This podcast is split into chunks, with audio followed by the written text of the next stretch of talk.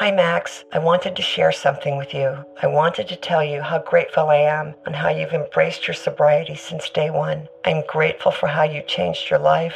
I'm grateful for the love you have for me. I'm grateful for you. Love, Mom. If your loved one is still struggling with addiction, you might not feel like you'll ever get to grateful, but we can show you how.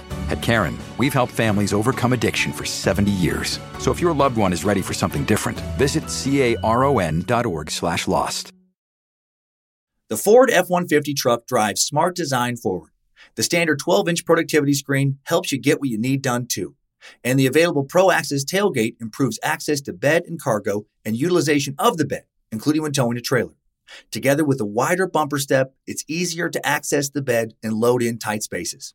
And available Pro Power onboard serves as a mobile power source, providing up to 7.2 kilowatts of power to charge a bed full of electric dirt bikes or run an entire job site worth of tools. I'm still driving my 2016 F 150 truck and 90,000 miles in.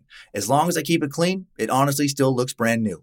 I've taken it down snow covered Forest Service roads, taken it out camping, put a ton of miles on it on the freeway, had five adults in the cabin for long trips, and it's been great everywhere. Super dependable. I still love the way it looks, nice and rugged design, but with a super comfortable interior.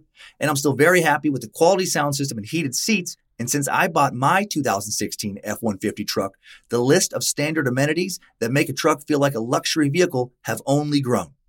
Tough this smart can only be called F 150. Find your local Ford dealer at Ford.com. Pro Access Tailgate available starting spring 2024. See Owner's Manual for important operating instructions.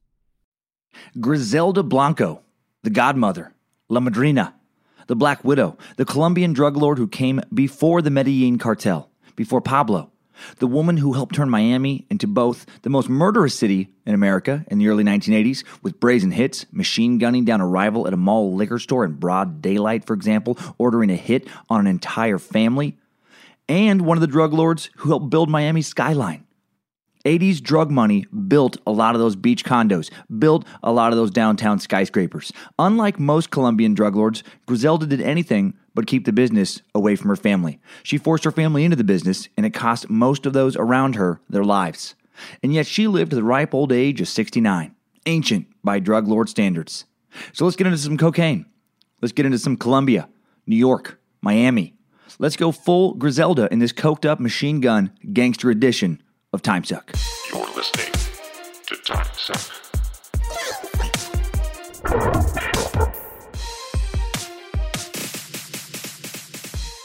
Hello, Time Suckers. What's going on in the cult of the curious this week? I'm Dan Cummins, and this is Time Suck. Hail Nimrod.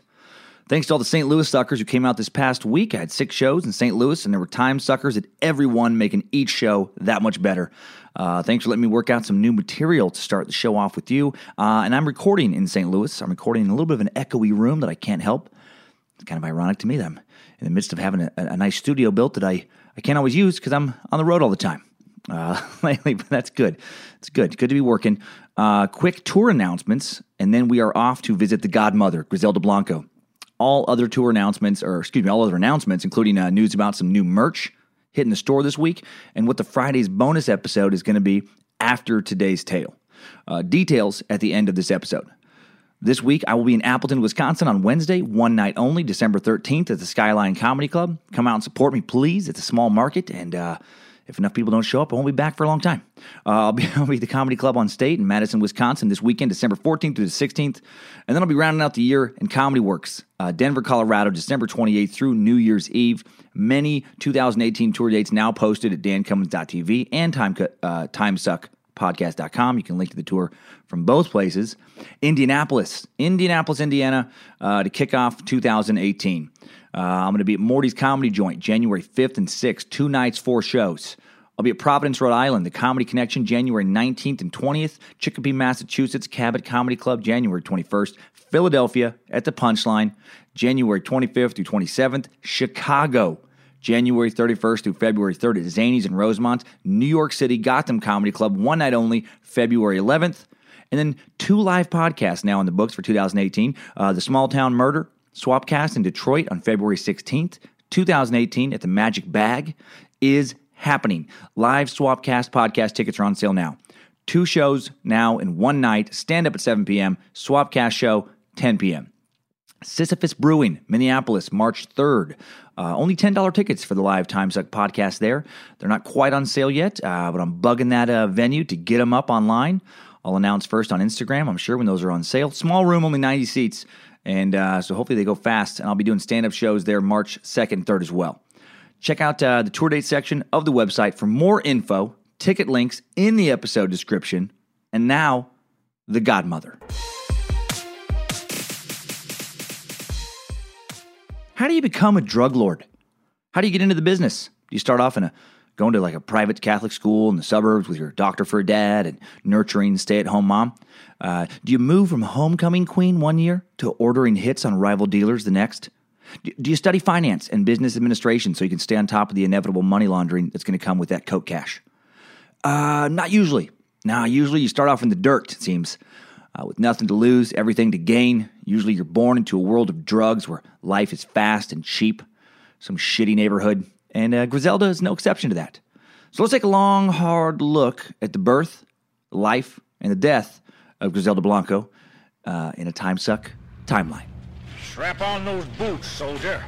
We're marching down a time suck timeline. February 15th, 1943. That when, uh, is when Griselda Blanco was born.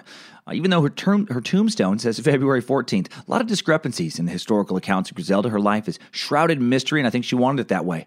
She embellished truths, let wild rumors grow to create more fear in her enemies and rivals, and she concealed her identity numerous times to help evade capture by authorities. She was born somewhere in Colombia. Uh, she herself listed at least three different cities in accounts of her birth. Uh, most likely, she was born in Cartagena, uh, a coastal city in the Caribbean, an old city founded in 1533. Right, a city where indigenous people had lived, according to archaeological evidence, since at least 4000 BC.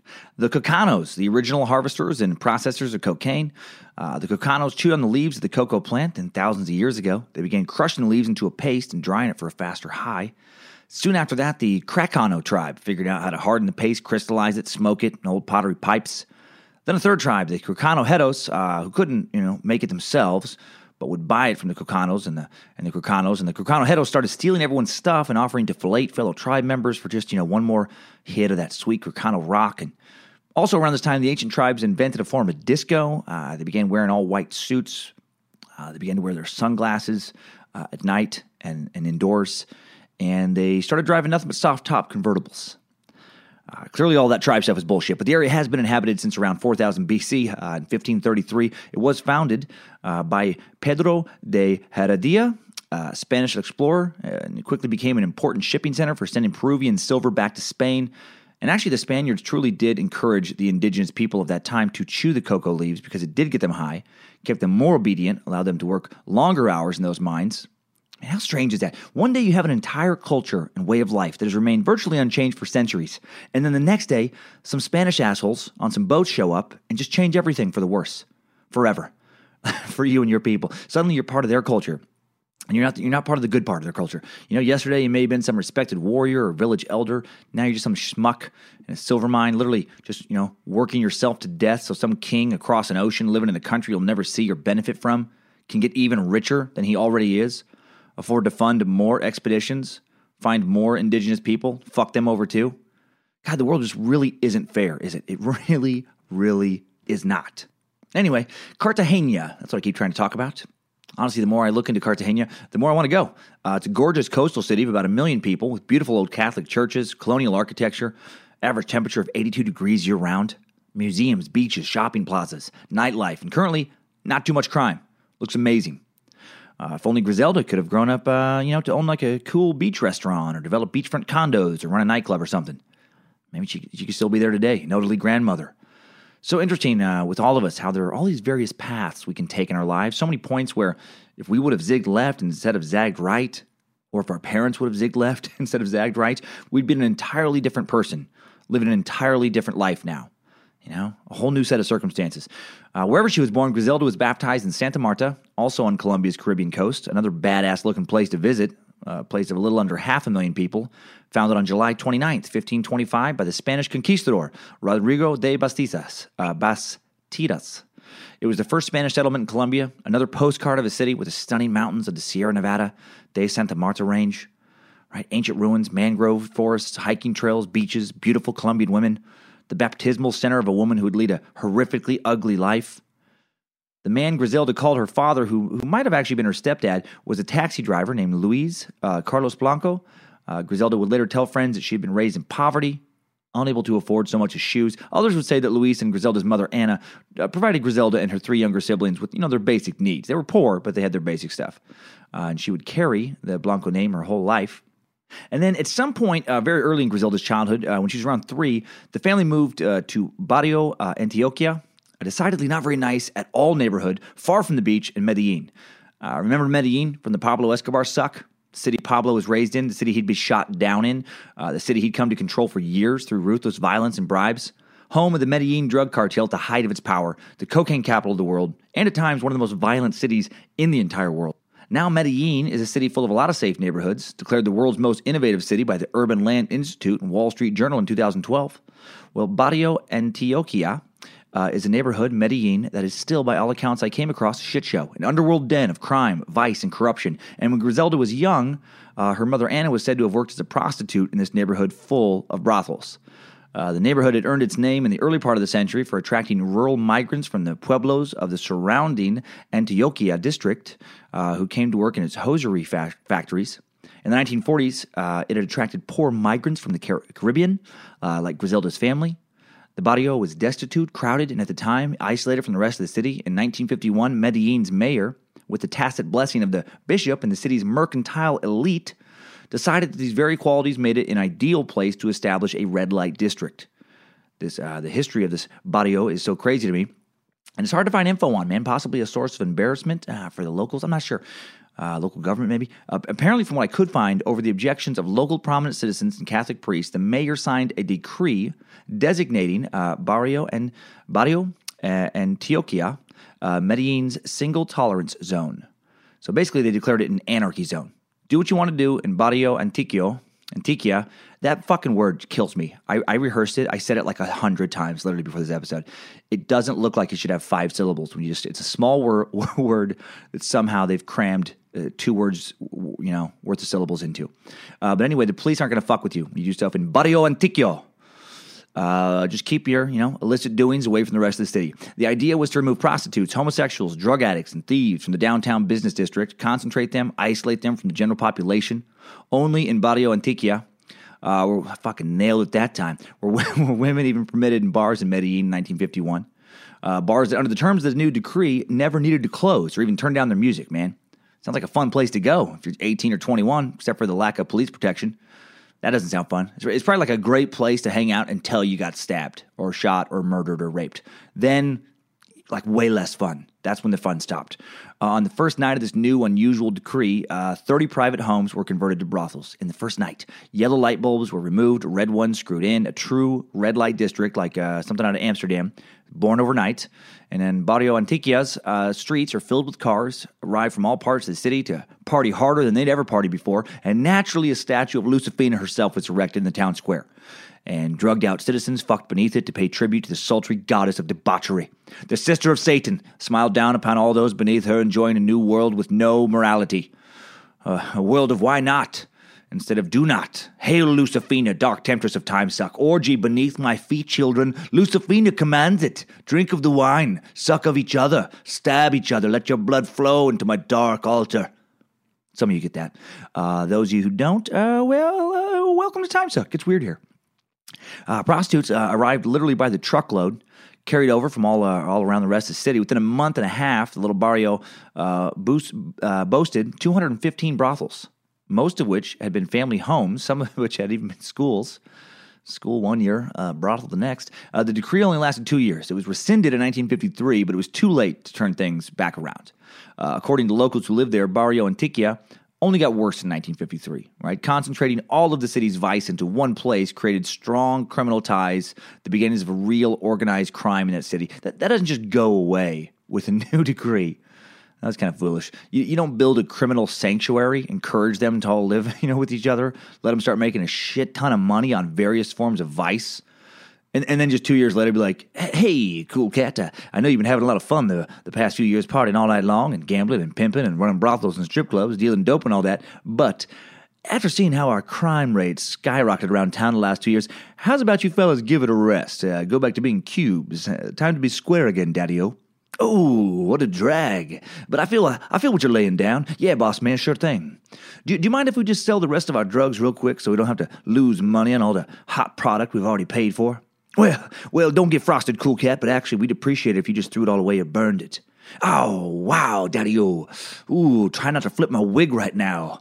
We'll just trash our stash, I guess. W- what about the 200 prostitutes I have working in my brothels, making me thousands of dollars a day? I got so many stacked Bettys, really revving the local boys' engines, you know? Ooh, well, sorry, cool cat. I hate to go all Mickey Mouse on you, uh, but I'd like to have them knock it all off.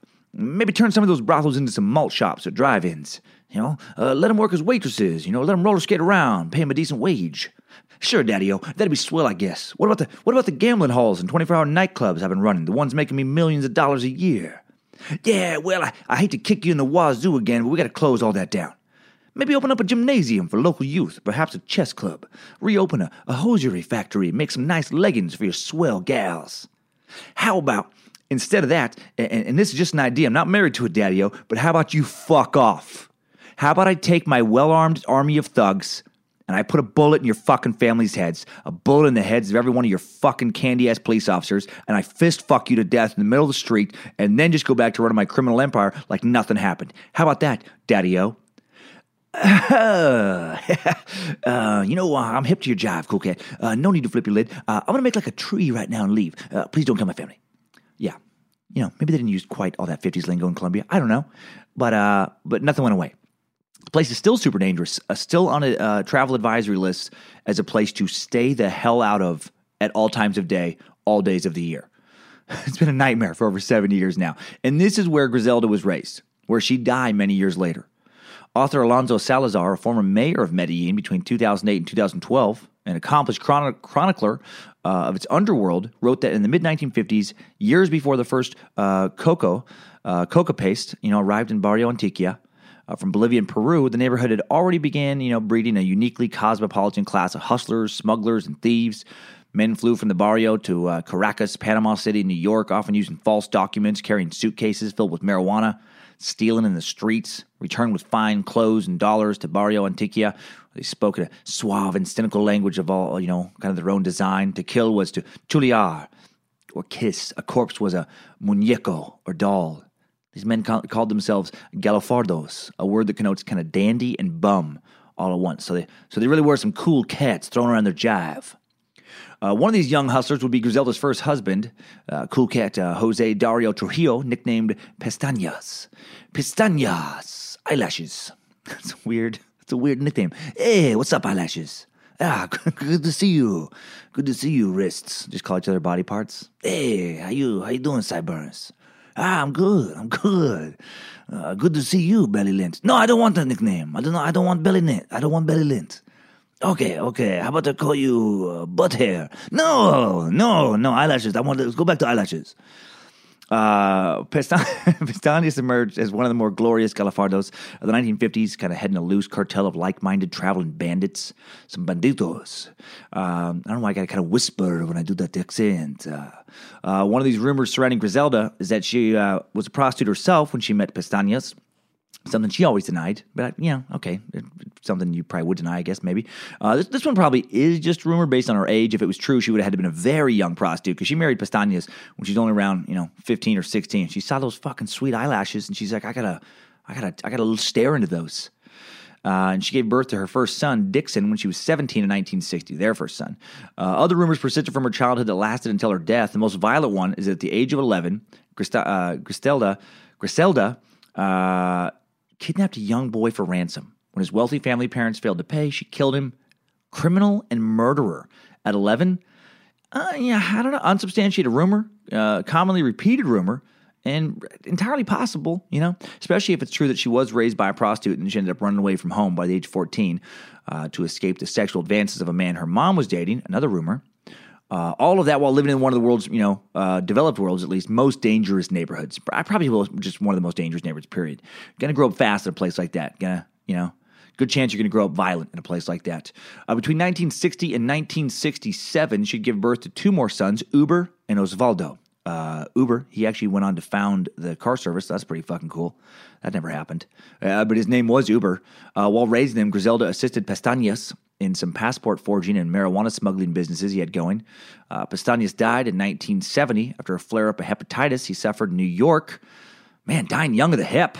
That sounds crazy to me. So many diseases now, we, we no longer have to worry about uh, dying of in a, in a first world country.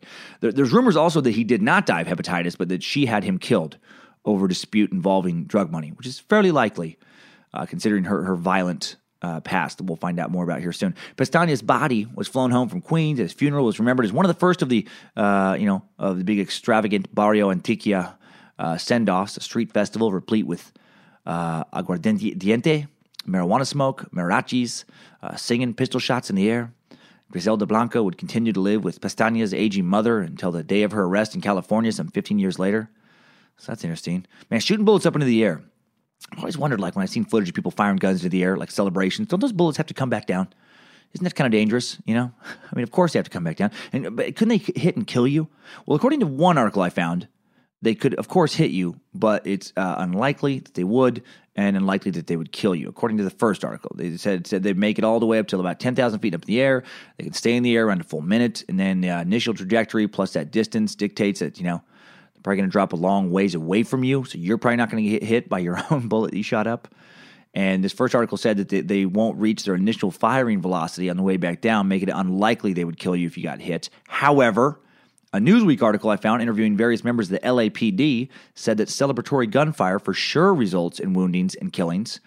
Uh, 1999, a nine year old kid was struck in the head and killed by a falling bullet, the 39th person to die from a stray bullet, a celebratory bullet up to that time in Los Angeles. Same article said that skulls can be penetrated by a velocity of 200 feet per second, and that stray bullets can reach 300 to 700 feet per second. So, uh, damn, that's uh, that's plenty. That's plenty to pierce a skull. So, you know, probably shouldn't do it, I guess.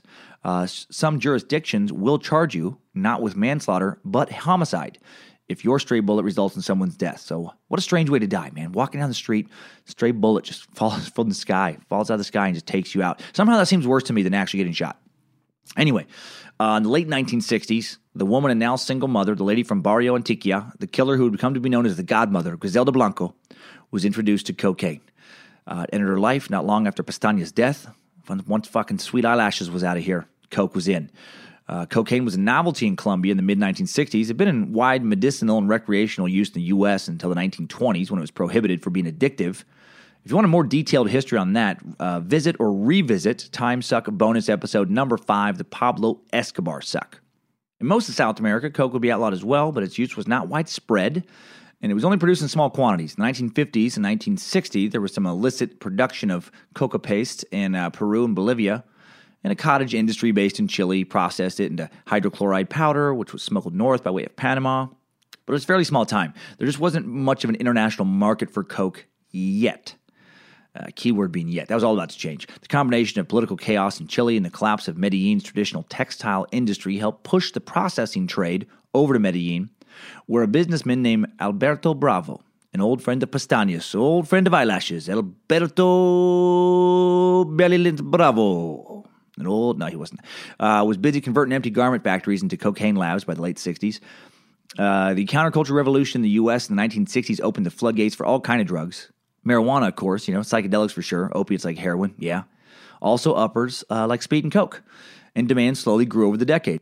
In 1970, Griselda flew to Bolivia with a female friend, bought her first $500 worth of unrefined cocaine.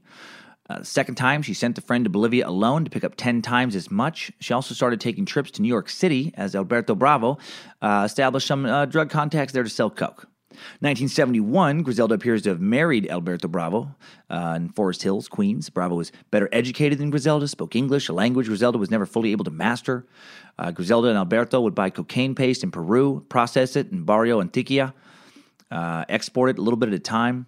Underemployed tailors gratefully accepted Griselda's orders for custom lingerie, into which she designed pockets and accommodated packets of cocaine. A neighborhood shoemaker hollowed out dozens of thick platform heels for her coke mule girls. Uh, Griselda cultivated mules, most of them women who flew to New York with as much as two kilos packed discreetly in their girdles, shoes, and wigs. And flew home with them stuffed with cash. She would uh, carry it that way herself. She uh, herself worked as a as a coke mule. Uh, Griselda's three young sons learned to to uh, line hard sided Samsonite suitcases with cocaine, removing the interior shells and resealing them. Man, making it a family business. You know, hey, uh, ki- kids, get in here. I need you to help Mama stuff her suitcase full of coke. Hey, hey, hey, do you want to help Mama stuff her suitcase full of coke, or do you want Mama to get caught for trafficking narcotics and end up in prison, leaving you to fend for yourselves in one of the world's most dangerous neighborhoods? Do you want, do you want to help Mom with coke? Or probably get kidnapped and killed and possibly raped in the street. You know, you want to stuff coke in mama's suitcases or you want to get stuffed by sick men in a barrio basement? Your choice, kiddos. Your choice. Mama's not making you do anything you don't want to do. Mama loves you. I love that she used to uh, this used the local declining kind of hosier, hosiery uh, industry to help you know smuggling, you know just putting out of work tailors back to work creating lingerie for drug trafficking. That's so weird and awesome in a, in a way. Baby, I love that teddy, but what's, what's going on with your nipples? Oh, oh, that. That's just little packets of uh, pure uncut clubbing cocaine. Uh, sorry, it, it came with the outfit. That's why this little number costs $50,000. Oh, now now I get it. I, I thought 50000 was pretty expensive for a see through teddy.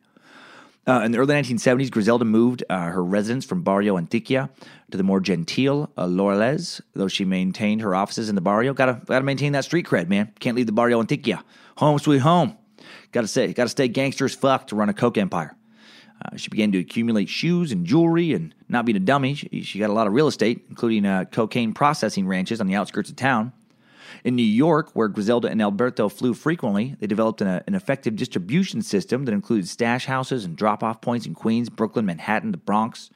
Griselda was now uh, employing a full time document forger and had paid connections in Colombian and Venezuelan consulates. Wow, man making some of those consulate connections. Uh, the couple and their increasingly prolific fellow smugglers and underworld business associates are laundering money through New York and New Jersey banks and Colombian businesses in Jackson Heights. Sweet, sweet money laundering. Make that coke money legit. Put it through Walter White's Breaking Bad car wash, man. Get it, get it clean. Get it so fresh and so clean. Uh, 1973. Griselda's New York years caught the attention of the U.S. government, and a federal investigation was created that became uh, the Drug Enforcement Agency's, the DEA's first major cocaine smuggling case. She was a pioneer. Uh, opened in 1973, it was called Operation Banshee because it involved so many women, o- often a cause of embarrassment among the male agents pursuing them. You know, sexism may have helped uh, Griselda thrive. A lot of the investigating officers had a hard time convincing their superiors that she was a big deal. You know, just boss, she's moving a lot of coke. She's starting to kill some people. What? Little old Griselda? Come on. The sweet little Colombian lady? The one with the lingerie business? Get the, get out of here. So she does a little blow, all right? Maybe she sells a bit. Shit. I work for the DEA. I sell a bit. I sold a little bit at Club 54 last night. Come on, this, this is New York, baby. It's 1973. We haven't discovered AIDS yet. We haven't learned how bad this shit actually is for you yet. Live a little, Agent Debbie Downer. Well, Griselda's early New York years may have been her best years of her life. Uh, she's moved a million dollars worth of coke every six months. Nothing compared to the, you know, the, the the amount Pablo Escobar would soon move a few years later, but still a hell of a lot of money. You know, she had a great business partner and husband Alberto Bravo. The two had graduated from stuffing girdles and were sending cocaine in boats now from the Colombian coast, sending marijuana in shipping containers. One of Griselda's employees would pick up coke uh, along the Mexican border and uh, there would there would be reports of frogmen swimming in waterproof cases underwater. They were jumping off ships. They were doing stuff like just literally swimming coke in New York City. It's fucking crazy. In October 1974, a warrant was issued uh, for Griselda's arrest, and in April 1975, Griselda Blanco, Alberto Bravo, and 36 others were formally indicted for conspiring to manufacture, import, and distribute cocaine. 15 of them were arrested, the rest scattered, becoming fugitives. Alberto and Griselda made it back to Medellin, uh, where they avoided capture. And back in Medellin, Griselda uh, gets a little violent, starts to get real violent. Uh, she puts a virtual chokehold on the airport, keeping everyone in her employ, from the police to the pilots, making sure rival coke smugglers stood no chance of getting their kilos on planes. Now, the old Barrio Antioquia really helped her out here. It just happened to be located, her old neighborhood, next to Medellin's international airport at the time. Uh, the airport's still there, but a new international airport has been built far from that barrio. Yeah, good, good move by the city officials. Probably don't want that to be people's first impression of Medellin. Uh, Griselda carried a pistol, surrounded herself with thugs, started gaining a reputation for arbitrary violence. Uh, like one time during a party at one of her ranches, legend has it she uh, had four young men just shot dead by her guards, accusing them of betrayal. Once they'd been carted off in a truck bound for the dump, she just announced imperiously to her guests that nothing happened here. Nothing happened. Don't worry about the gunshots, everybody. Uh, I just had to kill four of my employees in front of you. No, no big deal. Uh, enjoy the taco bar. Enjoy it. Uh, all the Coke, all the liquor you want, everything's free. Just please do not betray or annoy me, or I will have you shot in the face as well. But uh, as you were. No, seriously. Seriously. Go relax. Have fun. Ser- seriously. Have fucking fun, or I'll shoot you in the goddamn face. Uh, enjoy, enjoy the night. Uh, Griselda is credited with masterminding the city's first motorcycle killings. Medellin's hitmen had traditionally killed from cars until one of Griselda's uh, hitmen got stuck in traffic in the middle of a job and then got arrested. Well, the first uh, fast Japanese motorcycles were just appearing in Medellin then, and, and Griselda informed her uh, sicarios, you know, her hitmen, no more killing from cars. All motorcycle hits from now on. Stroke of evil genius really way easier for armed men, you know, to get away from the police on crowded Medellin streets using a motorcycle than it would be uh, to do on a car. Uh, back in Medellin around this time is when she first met a young Pablo Escobar as well. Uh, Pablo was only six years younger than Griselda, but wasn't essentially born into crime like she was, and he got into the coke biz a little bit after her. Legend has it they met at a cockfight, uh, which, from what I understand, involves uh, two naked men squaring off in a dirt pit using their hard weens to slap each other silly. Uh, strange sport, but you know, I guess people like it. No, of course that's not what it is. Cockfights when uh, two roosters slap each other to death with their rooster weens or something like that. I know it involves roosters.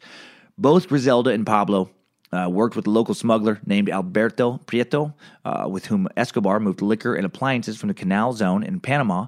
Griselda owned a numbers game with Prieto and would claim that she had financed later uh, Escobar's first cocaine purchase, a half kilo, with Prieto's encouragement. Man, getting Pablo into the coke game. Interesting footnote to the story of Griselda. Well, uh, Griselda and Pablo did not become fast friends, and as Pablo's uh, business exploded, Griselda tried to have him killed. And when it failed, she and her husband Alberto Bravo, fearing for their lives, left Medellin and went to Bogota. And then Bravo would soon die in Bogota in a parking lot shootout. Now, some accounts say that one of Pablo's men shot him. Other accounts say Griselda herself shot him after another drug money dispute. Along with rumors of killing a kid when she herself was only 11, now there are rumors she'd killed her first two husbands. The first one also the father of her first three sons. There's also accounts that she ordered the kidnapping and murder of Bravo's brother shortly before Bravo's death. Man, killing her own family. This lady did not fuck about. Griselda herself was rumored to have taken a bullet in the shootout with Bravo. Uh, she denied until her death, but when she when she died, an autopsy did reveal a scar from an old bullet wound. And and what were Griselda and Alberto fighting about exactly? Uh, who knows? We'll never know. But maybe things wouldn't have escalated the way they did if the two of them would have gotten a better night's sleep, right? Maybe they just needed a night on today's sponsor, one of their products, Leesa. That's right. Today's Time Suck is brought to you by Leesa. Leesa is an innovative direct to consumer online mattress brand that, unlike Griselda Blanco, is also socially conscious. Driven by the mission to provide a better place to sleep for everybody, uh, instead of Griselda's message of put everyone to sleep forever, uh, for every 10 mattresses Leesa sells, they donate one to a shelter through their 110 program.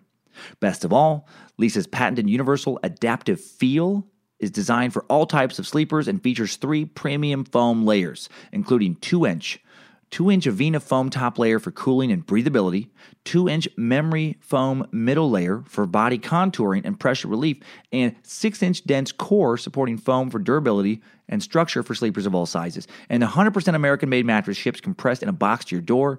So you can save a trip to the store and way easier to get that box to the door uh, of your bedroom, right? To set it up than it is to carry a mattress through bedroom door. Uh, I love mine, uh, bedroom doorway. I love mine. I, have been sleeping on it for a few months now, and it beats the hell out of the hotel mattresses I sleep on when I'm on the road. I'll tell you that. Uh, it's similar to memory foam, which I you know makes sense because it has that inside of it. Uh, it conforms to your shape, but it doesn't make you hot like memory foam makes me hot. And you just you just don't feel movement on the other side of the bed, which is what I love. Right? Like when my wife gets up in the middle of the night, I stay asleep. I love that. I sleep very hard on my Leesa. So try a Leesa mattress in your own home uh, for 100 nights risk free, which is awesome. That's huge. Free shipping as always, and and Time Sucker's best part for you, 100 bucks off. You get 100 bucks off when you go to Leesa L E E S A. That's L E E S A dot com slash timesuck. So leesa.com slash timesuck. If only Griselda and Alberto slept on one, but they didn't. Yeah. And she, yeah, so she probably killed him. Uh, shortly after Bravo's death, Griselda shacked up with the brother of one of her hitmen, a bank robber named Dario Sepulveda. In 1978, Dario and Griselda have a son, right? This is their third, third main man now. Uh, they named this son Michael Corleone Sepulveda. Wow. They actually named their son after Al Pacino's character in The Godfather. That is hardcore. That is commitment to the drug lifestyle. You're not a casual criminal. You're not a casual coke dealer when you name your kid Michael Corleone. Like you know in the bottom of your soul, you are in the game forever.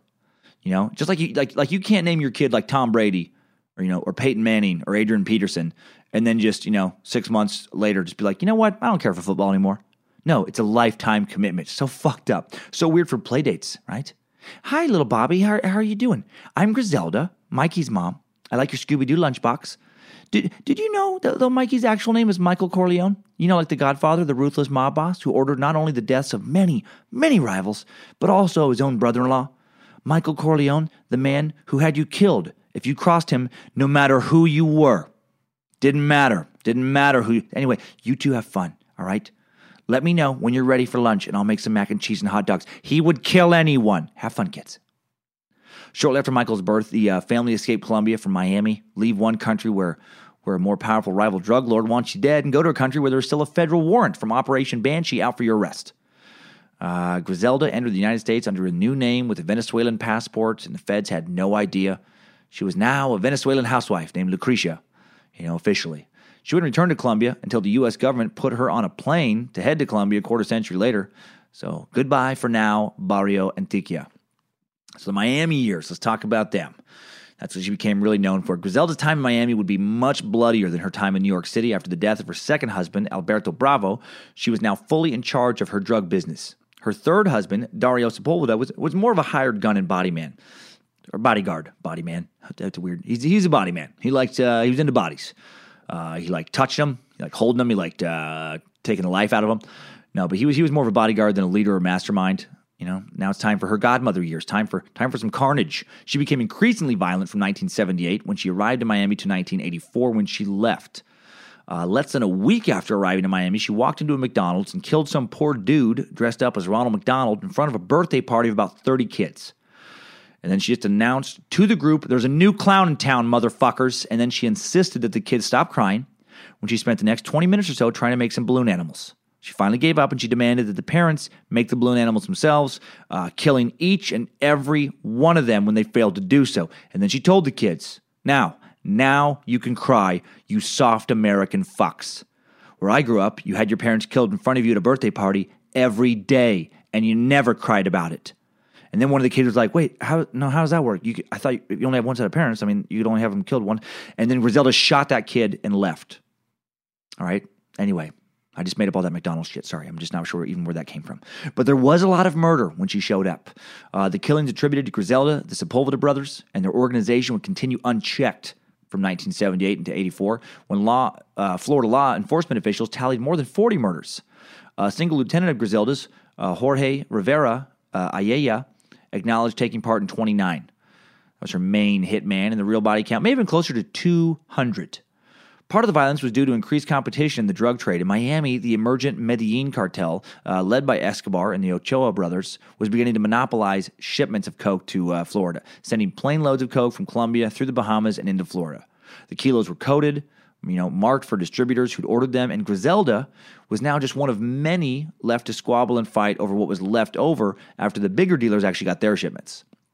While a little slice of pie may have been all that was left to her, Griselda and her Sepulveda brothers distinguished themselves among the other local dealers with their extreme brutality to get all they could of that little slice. In 1979, uh, when they set out to murder a rival cocaine distributor, they reinforced the walls of a white Ford Econoline van and stenciled Happy Time Complete Party Supply on one of the sides.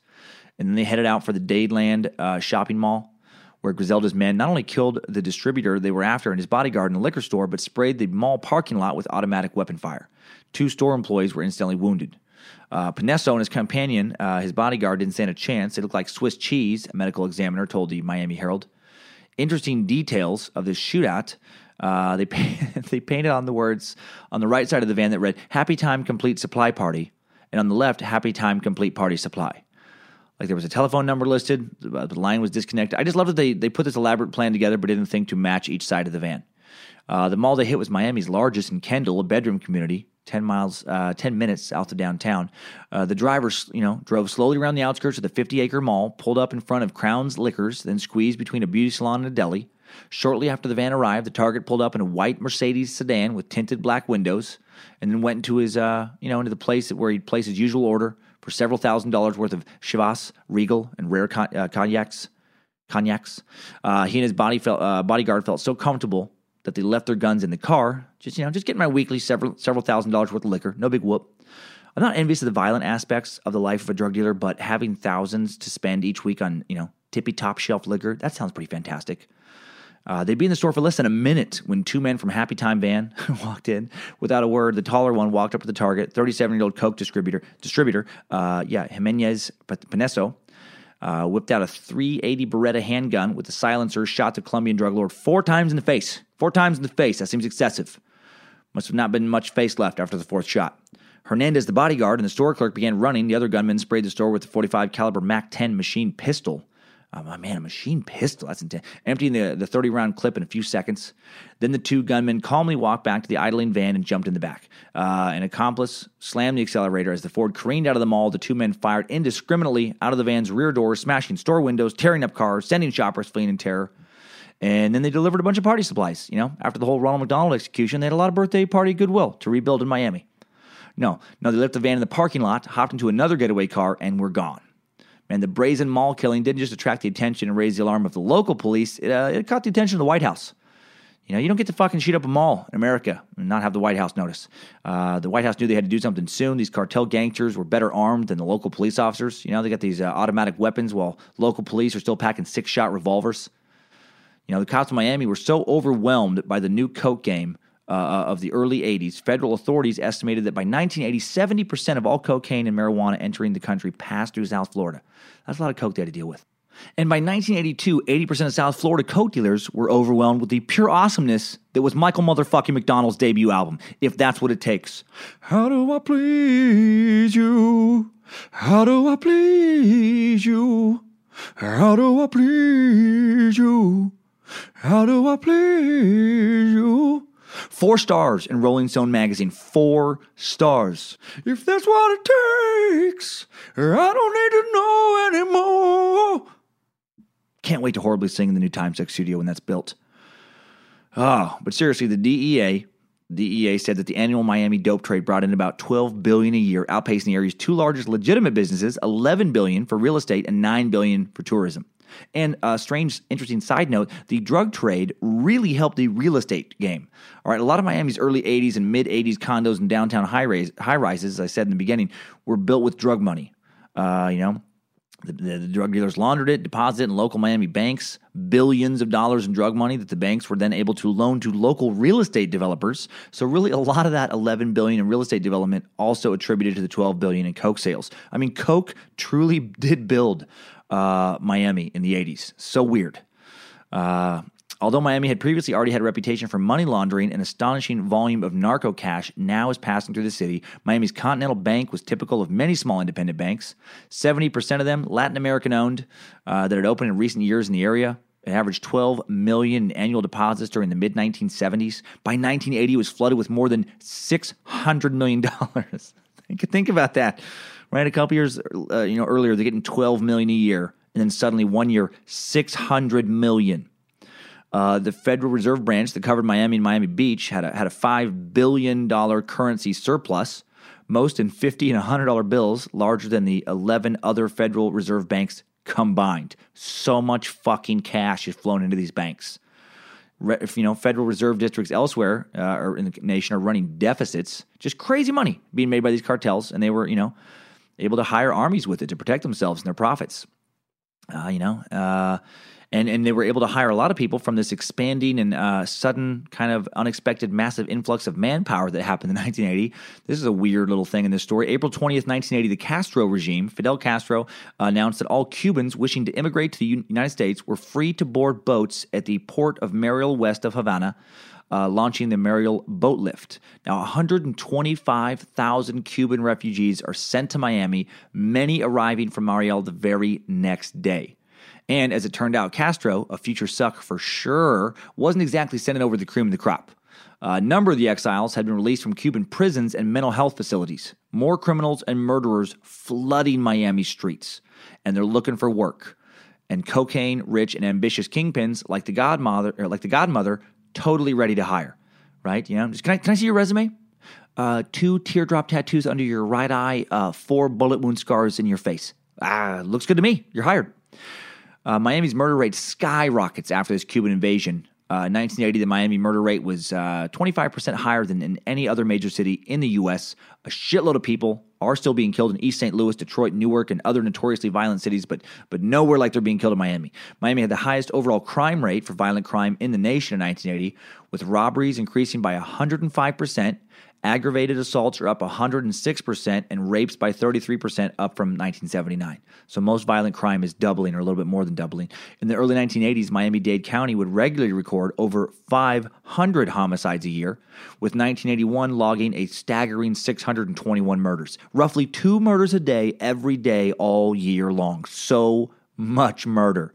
For the state of Florida as a whole, murders jumped up from a total of 1,084 in 1979 to 1,522 just two years later in 1981. While the population rose, right, uh, you know, just under 15% in those two years, the murder rate increased 50%. And it's safe to say Miami's new drug war had a lot to do with it. So statues of Lucifina are magically popping up around uh, all around the state. Just you know, praise Lucifina, murder for her, snort the white powder, snort it, fuck, kill, praise the dark mistress. Oh man, man, uh, Griselda did did, uh, did, actually have a lot to do with this rise in violent crime. She she loved murder. She loved to order hits, sometimes in outlandish fashion. You know, when Griselda sought to kill Papo Mejia, a former drug trade ally who had recently stolen a few kilos from her, she sent a thug to greet him at the airport with a fucking bayonet. You heard that right, as in a knife attached to the barrel of a gun. Dude took a bayonet and stabbed Mejia ten times. Mejia survived barely. Griselda's son Osvaldo uh, later ordered a gold-plated. He ordered, ordered uh, gold plated bayonets to commemorate the attack. What a strange weapon to be attacked with. You know, just, what kind of knife did you get stabbed with? The kind at the end of a gun. A bayonet? Did you get attacked after falling into a time machine and ending up in the Civil War? Who uses a bayonet? The asshole who stabbed me, that's who. That's, that's how he stabbed me 10 times. If he would have used a knife or a sword, I could have defended myself. But for the first eight or nine thrusts, I just kind of laid there thinking, what the fuck is happening? Am I being stabbed with a bay- bayonet? Am I being am I being killed by a bayonet in Miami in 1980? Uh, Griselda also had Mejia's father killed and bombed his house. She, she allegedly secretly ordered Dario Sepulveda's brother killed, uh, just like she had Alberto brother, Bravo's brother uh, killed a few years earlier. And she wept inconsolably uh, upon news of his death. Man. Uh, unlike uh, Pablo Escobar, the Ochoas, and other principal high ranking cartel families, she didn't shield her family from her violence with the drug business. You know, remember her sons were packing suitcases when they were kids. Now they're soldiers. Dixon is said to have been one of the three shooters in the Happy Time Complete Party supply van murders. You know, the teenage Osvaldo already ordering around other hired guns. God, man, and uh, it's, it's, crazy that uh, that that guy survived the ten stabs too. Sorry, I just keep thinking about that bayonet stab. That's going to come back to haunt her, as you will find out uh, when you don't finish off somebody with a bayonet. The White House is getting sick of all these uh, murders in Miami. Cartels are turning the city into a third world country. Uh, task force is formed by Ronald Reagan in January 1982, headed by Vice President George Herbert Walker Texas Ranger Bush. It was called CENTAC 26, CENTAC being an abbreviation of Central Tactical. The 26 meaning it was a 26 such task force, and it was a joint effort between DEA, U.S. Customs, the FBI, U.S. military, and Bojangles, three legged, one eyed, steel nerved hound of the suck. Bojangles was chosen to lead based on his work with narco traffickers and commies in Latin America. Little known fact Bojangles is inspiration for Don Johnson's character in Miami Vice. I'm kidding. Michael motherfucking McDonald was the inspiration, and Tubbs, based on James Ingram. Bojangles actually developed a massive coke problem around this time. He went undercover, went too deep. He dated Griselda for six months, and when she wasn't, uh, when she found that he wasn't actually a drug dealer, she was furious. When she found out he wasn't actually a man, she was embarrassed. How did she not know her man was actually a three legged dog? All the signs were there the fur, the ball licking, the not walking upright, the sharp teeth, the red wiener. Bojangles had become a shell of his former self. He'd gotten so into coke, he'd actually had a prosthetic leg of his turned into a pipe to freebase coke with. In the mid 80s, you could often see him passed out or borderline OD'd on some South Beach locale. Dark times for Bojangles. He was spotted at least twice with Time Suck 56 topic John Holmes, the creepy, abusive, coked out, horse cocked porn star who was also in Florida around this time, hiding out and avoiding a warrant for the Wonderland murders back in California. Two three legged cokeheads hanging out in Florida. Real dark times for Bojangles. No.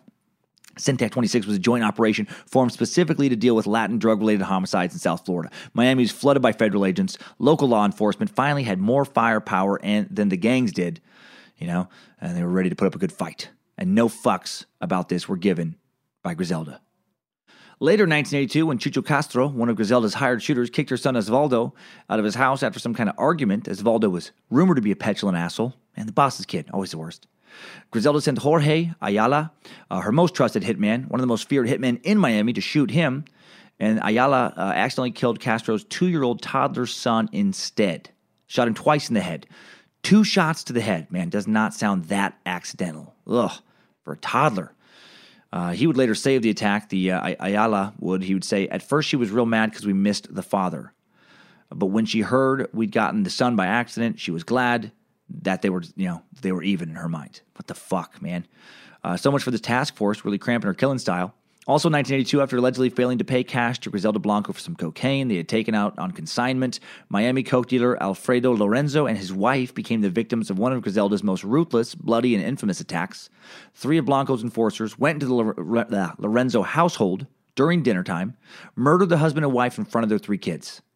Blanco had actually ordered them to murder everyone in the house, according to testimony given later by Jorge Ayala, uh, but he claimed that he made sure that the kids lived. According to Miami Dade homicide uh, detective Al Singleton, the son and one of the daughters of the Lorenzo family were found playing with the bloody dead body of their mother. Fuck, this woman was brutal. Then a 1982 seizure of $100 million worth of cocaine from the Miami uh, International Airport hangar permanently altered U.S. law enforcement's approach towards the drug trade, bringing even more heat into Miami. Uh, Vice President Bush, under a, another directive from Reagan, established a South Florida task force and then launched the most ambitious and expensive drug enforcement operation in the nation's history up until that time. Despite this new task force, drug trafficking continued to flourish in Miami. Four years later, four years after it was began, even more coke would flow into Miami.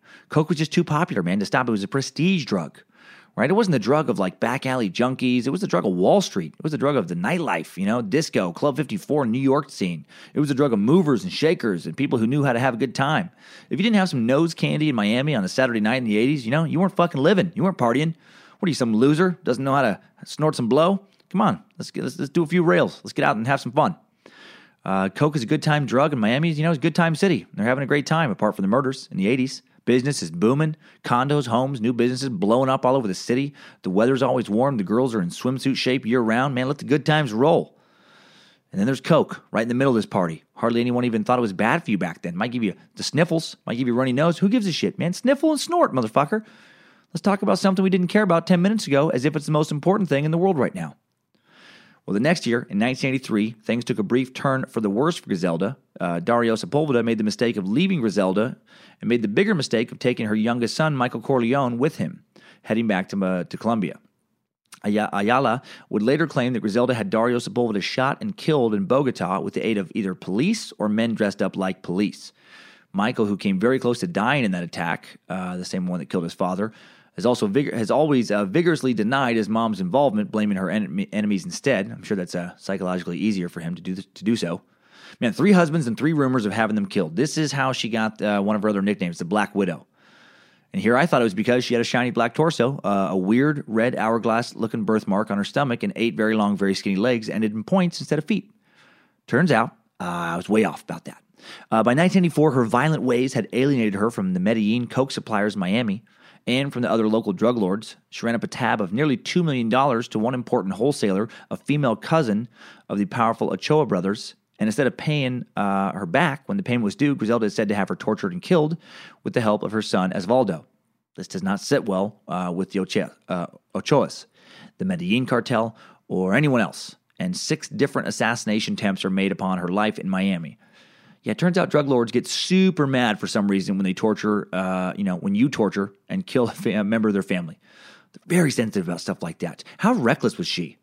How, how do you not think that's going to come back to haunt you? It just shows how vicious she was, man. Vicious to a fault.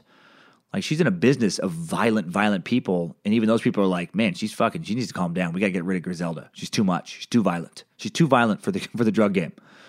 And that violence cost her a presence in Miami. Fearing for her life, now the godmother flees to California. Her sons have been setting up uh, incremental, incrementally uh, over the last few years with a new Brazilian Coke connection. And now Griselda lives a quiet life in Irvine with her elderly mother and youngest son, Michael. I saw some pics of her house there, and it's you know, very nondescript, very just typical kind of suburbs. Just a you know, just a random forty-one-year-old Colombian woman and her mom and her son living in the burbs. You know, how strange is that? That you know she could have been your quiet neighbor.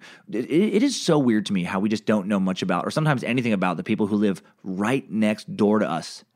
You know, in most cases, I know I mentioned uh, uh, her before on this podcast. I think I have, but it reminds me of this little old lady who lived down the street from me uh, in my quiet little town of Riggins, Idaho, when I was growing up. You know, this lady wasn't friendly, but she wasn't that unusual. Just a little sixty-something, you know, lady, maybe early seventies. I guess the time, you know, sixties when I was a little kid. Uh, and then she was arrested in her, her mid or late 70s for either a parole violation or sneaking out, uh, uh, or for sneaking out of prison a bit early. And there was a warrant, one of those kind of work release things, if I remember right, where she just you know didn't return to prison one night after going out and working somewhere. Well, well, turned out uh, police wanted her because what she had went to prison for all those years ago was for killing both of her kids. She had killed both of her children decades earlier in Texas. There was just a, a child killer living down the street in the form of this sweet little old lady man, you just you never know what secrets the people around you are keeping, do you? I want you to think about that when you're falling asleep tonight. Uh, you're welcome. Uh, Griselda was hiding, but apparently not retired. She was overseeing a nationwide drug distribution organization ran by her older sons, Uber, Dixon, Osvaldo, bouncing around between Miami, San Francisco, and LA, distributing significant quantities of coke in all those cities. By 1995, federal agents who had been looking for her since her New York days, since Operation Banshee, Finally, are tipped off to her general whereabouts and set up surveillance on her. They had an informant, a former Griselda uh, employed drug dealer who was serving time in Texas. The FBI got him out under the condition he locate the godmother, and he was able to locate her address for them. And on a Sunday morning, February 17, 1985, DEA agents surround her home. And when they busted in her front door, they found the godmother sitting in her room reading her Bible. That's a real detail. It's crazy. Who, who, me? No, I'm not a ruthless killer and drug lord who bought my uh, brought my own sons into the drug trade. No, no, no, no way. I know I'm a I'm a harmless little Colombian. I, I mean Venezuelan uh, lady. I'm that's what my passport says. I'm I'm not Griselda. I'm I'm Lucretia. Uh, well, Griselda was was arrested by DEA agent Bob Palombo, who had been chasing her for ten years on drug trafficking charges dating back to the original New York case. And her arrest barely made national news because in 1995 there were so many drug lords. Sad sign of the times, man. 80s, baby. Just so much coke. Uh, she initially tried to stick to her story, you know, that she just, you know, Lucretia, just some little old housewife from Venezuela. But the judge basically told her to knock that shit off. You know, we got we got Prince, dummy. We know it's you. This isn't Colombia. You can't just walk, you know, talk your way out of getting, you know, out of jail after getting arrested. Well, Blanco's trial, which began in New York in June 1985, ended with only a conviction on one count of conspiracy to manufacture, import in the United States, and distribute cocaine. Despite being accused of several Florida slayings, she escaped murder charges, never even charged with them, sentenced to 15 years behind bars. Man, all the shit she did, and she gets 15 years. Her three oldest sons, who had also been, you know, arrested, uh, each got 12 years. Well, after going to prison, she meets a man named Charles Crosby, a former small-time crack dealer, 25 years younger than her. And while you know she meets him while yeah while she's in prison in California, and if Crosby's later tales are to be believed, Griselda was still at least marginally involved in the cocaine trade during her incarceration in the early '90s.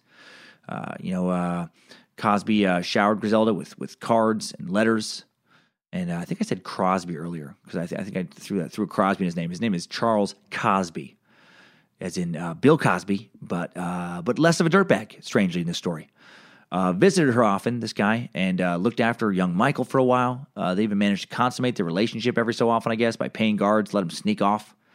Griselda would sign letters to Cosby saying, you know, your wife or your woman. And her three older sons, when they got out, supplied Cosby with high grade coke to sell, making him rich, so he's part of the family business.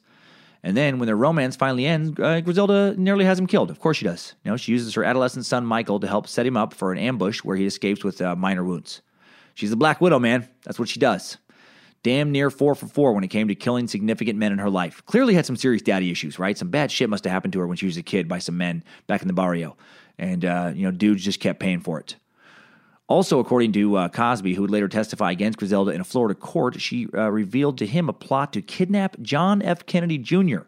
She wanted to have him kidnapped and was going to hold him hostage until she was flown to Colombia and relieved of her homicide charges. Man, Ah, these people, man, fucking drug lords. While all, all this is going on, Miami Dade Sergeant Al Singleton and his CENTAC 26 team, they're still racing to build capital murder case against her. Finally, pin some of those Florida murder charges on Griselda. Also, while she's in prison, while she is safe from her enemies, her family is not. Shortly after being sentenced, uh, her brother Luis, who ran a garage, is shot to death while working on a car. Her three sons were released long before she was, and while Dixon was allowed to stay in the U.S., Uber and Osvaldo were deported. Uh, Osvaldo tried to reestablish relationship with Pablo Escobar in the Medellin cartel, but Pablo put a hit out on him. In September 1992, Osvaldo was shot in the leg and in the shoulder in a Medellin nightclub, and then he leapt off the club's balcony trying to escape and bled to death in a hospital. A little over a year later, Escobar himself would be dead. Uh, Uber returned to Medellin initially without incident, followed by Dixon, while Griselda's youngest son Michael remained in the U.S. under the care of family, friends, relatives, and at times strangers. At some point, the Corleone was dropped from his name and he became Michael Sepulveda Blanco. In 1994, the Miami District Attorney's Office began taking depositions on murder charges against Griselda, and she was transferred to Florida to face him.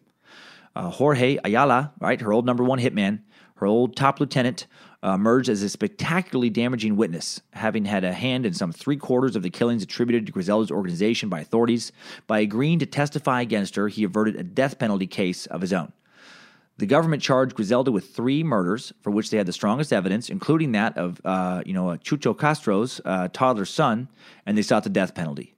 But in 1998, their case collapsed when Ayala uh, was found to have had phone sex with two secretaries in the Miami Dade State Attorney's Office. The scandal uh, so humiliated prosecutor Katherine Fernandez Rundle that she chose to plea bargain with the godmother just to uh, avoid any further scandal and embarrassment. God, that DA, that DA had to have been so pissed with those secretaries. Like, seriously, are you fucking kidding me? You're having phone sex with our star witness. There is an entire city full of swinging Latin dick, and that's the one you need to mess around with. That the one you can't even touch. You idiots. You fucking idiots. Uh, guess they were fired immediately. And uh, and how much game did uh, Ayala have? Right? I can never think how to say his name correctly. But how much game did he have? Man, talk about a smooth talker. Well, in 1998, Blanco pled uh, out under the terms of the plea deal to three second degree murder charges, received a 20 year sentence, and then she'd only remain in prison an additional six years. She got some weird credit for time served for the other crimes. Man, she got six years essentially for ordering the murder of three people, including a toddler. True travesty of justice. She should have been executed. In 2000, her second son is killed in Colombia. Uh, Uber is shot to death while leaving a Medellin gymnasium. Griselda blamed Pablo Mejia, her one time Miami collaborator, the dude she had bayoneted 10 times. Yeah, people don't tend to forget getting stabbed 10 times with a bayonet. I, I would imagine you dwell on that for a minute. You know, you bayoneted me, you bitch, 10 times. Oh, you're going to get it. You're damn it, you are going to get it. Every time I scream, my scar tissue hurts. My scar tissue from my many bayonet wounds. Uh, in 2004, Griselda is released as a free woman. She is sent straight back to Medellin. Uh, Pablo Mejia probably would have had her killed as well, but he, he died in a car crash shortly before she returned home. So lucky for her. Other formerly devoted enemies of Griselda, such as Pablo Escobar, you know, they're dead. Uh, Chucho Castro, the father of the little boy, you know, killed by Ayala in Miami, was back in Medellin as well. But lucky for Griselda, he had somehow, you know, had a had a change of heart. He lost his taste for revenge, and he just kind of stayed away from his old drug life and contacts. Uh, upon returning home, she found her son Dixon, her oldest, in a rehab clinic for coke use. He was a serious coke addict. Of course he was. He'd been raised in coke, man. He was lining his mom's suitcase in coke when he was in grade school. He'd been shooting up people at a mall in his 20s in Florida for his mom. God, that's going to fuck a kid up.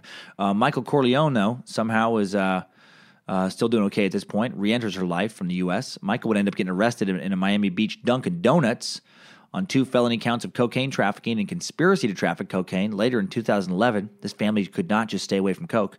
Uh, police said he was trying to buy five kilos for some hip hop artist he knew, offering his payment a motorcycle, 10000 in cash, and a diamond pendant necklace inscribed with the phrase, Kill All Rats. Yeah, that sounds like a coke deal, I guess. Uh, while she had lost her wealth from the 70s and 80s, lost to wars, lawyers, frozen Panamanian bank accounts, Griselda retained many of her old Colombian properties. Doesn't seem very fair.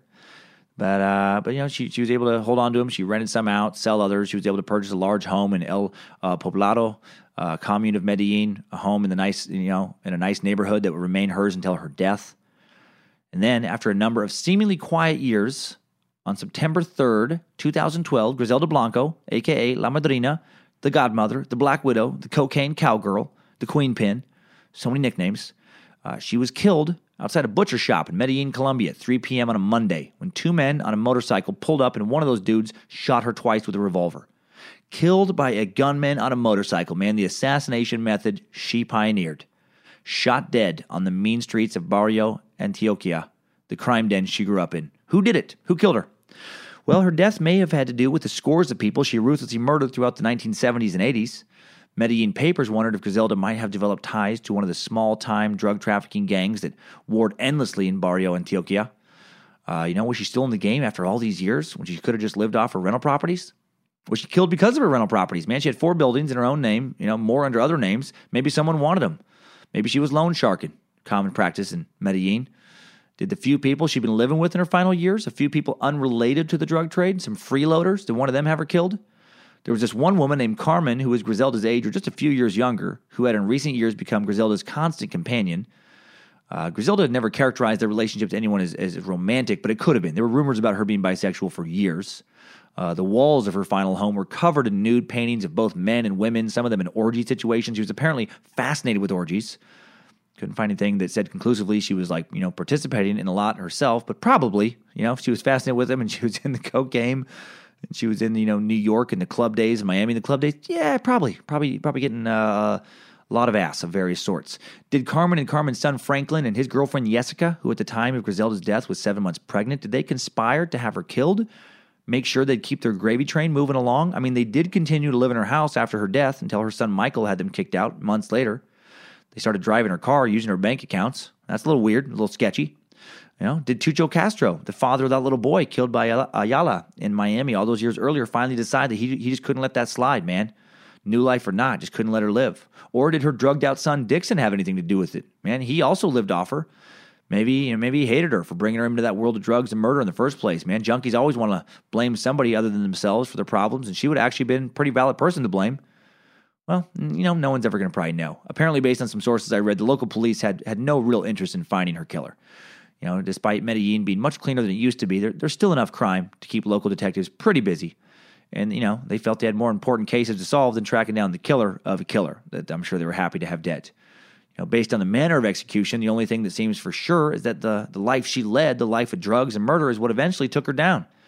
Took her down after taking two of her sons, taking down her brother, taking down the three main men in her life, whether she killed him herself or not. Took out countless friends and associates, left one son a junkie, and the other, I'm assuming, currently in jail or just recently released from jail for cocaine trafficking and conspiracy to traffic and cocaine charges. Now, when you name your kid Michael Corleone, you know you're never going to walk away from a life of violent crime. And when you choose to commit a life, uh, to commit to a life of violent crime, part of you has to know that odds are you're not going to die of old age. Griselda almost made it, man. She almost made it. But then she took a shot in the shoulder, took another one in the forehead at the age of 69. And that takes us out of this time suck timeline. Good job, soldier. You made it back. Barely.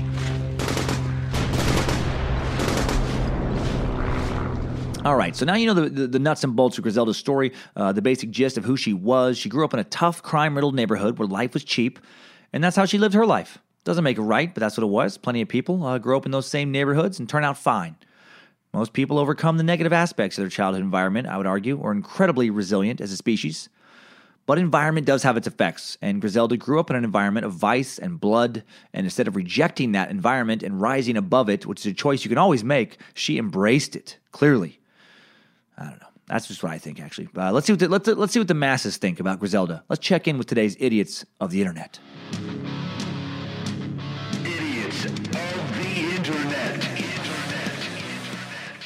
For today's idiots, I perused the comments in a, in, of a video called Griselda Blanco, the Black Widow, Cocaine Godmother HD, posted by the uh, YouTube channel MVV on August 2nd of this year. Already has over 300,000 views. Uh, the video is a bio channel, America's Most Evil Gangsters episode, uh, a biography on Griselda, and it's a good one in my opinion. You know, it's, it's, only 41 minutes long, jammed with a lot of info, a lot of testimony. You know, uh, by people uh, who were involved in her case or knew her, or you know, or you know, studied her. I watched the whole thing. Good summary of her life and darkest drug deeds. Well produced, true crime show.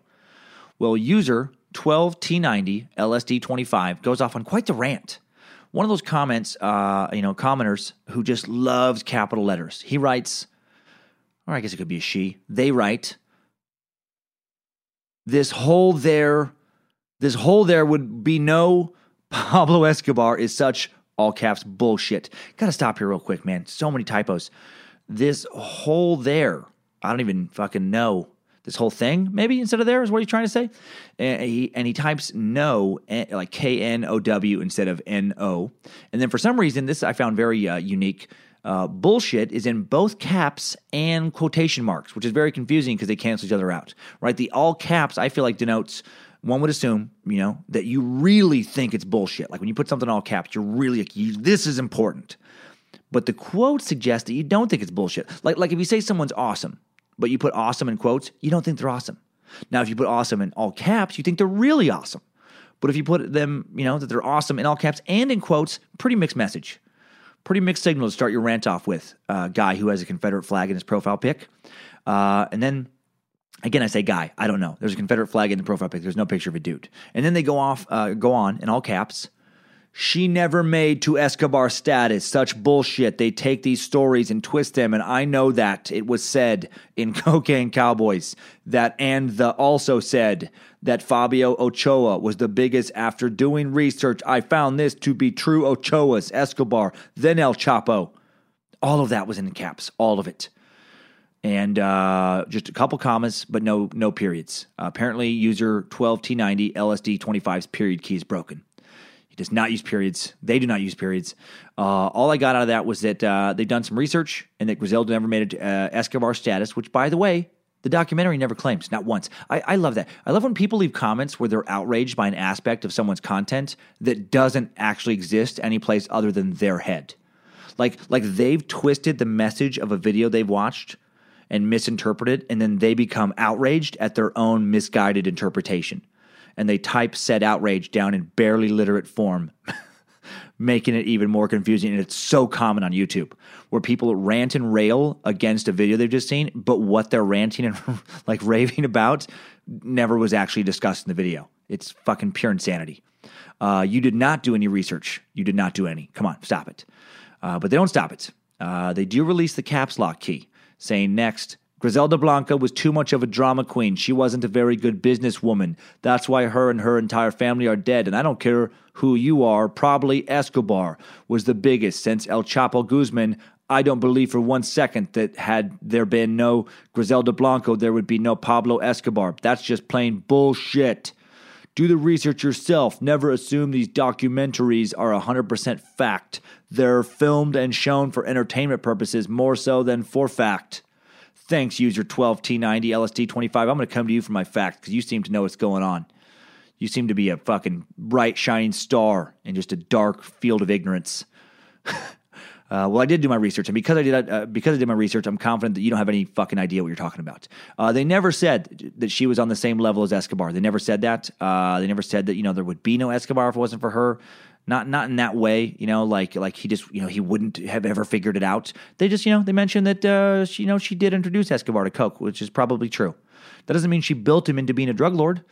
You know, neither she or the documentary claim that. So calm down. Stop inventing meaningless drama that you that you know that then engages you and enrages you. Uh, I love that you call her a drama queen, by the way, when you are such a fucking drama queen. All right, next idiot. Uh, user VBS Network, who decides to pivot the comment section into an excuse to release uh, some of their own anti colonial, anti white rage on the web, posting, White people is a motherfucker.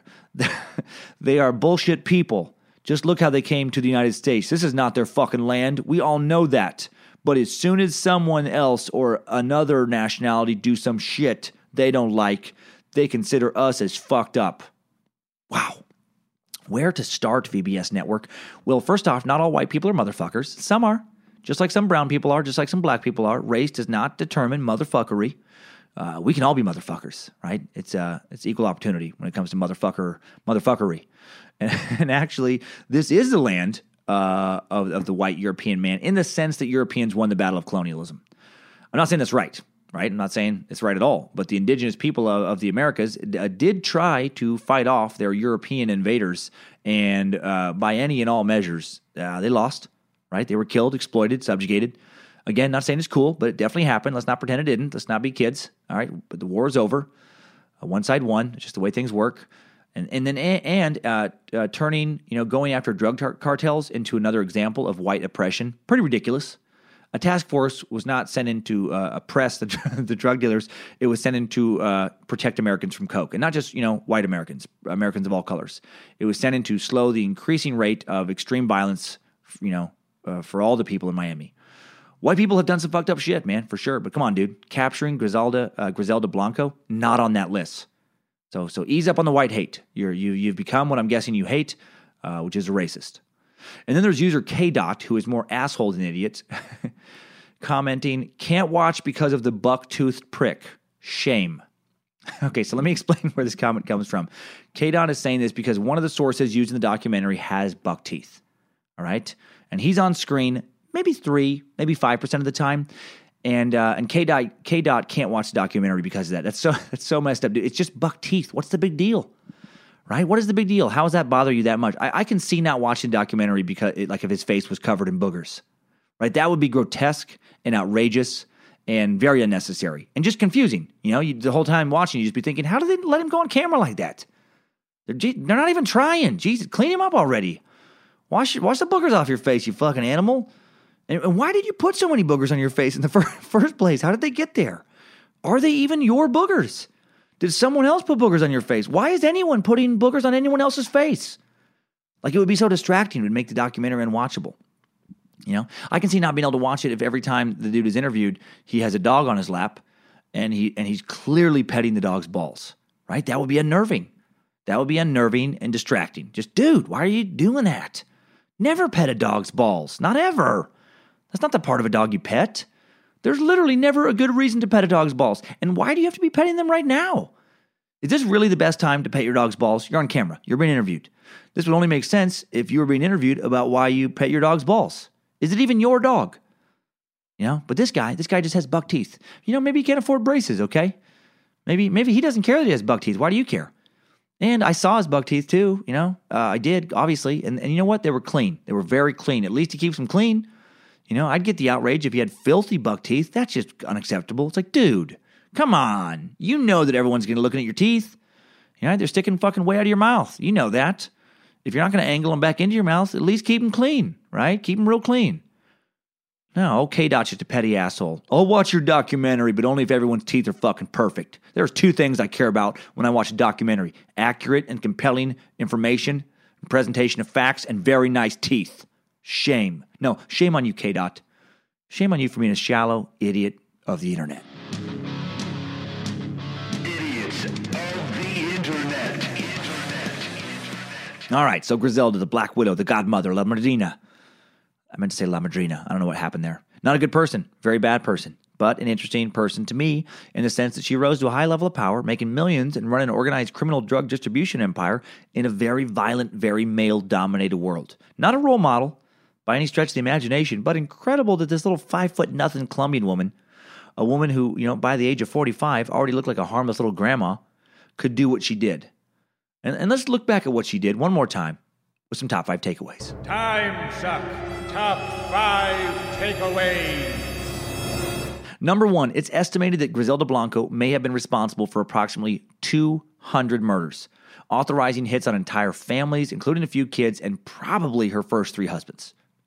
Number two, Griselda Blanco pioneered the use of motorcycles for drug hits and then ironically was killed years later by a hitman on a motorcycle.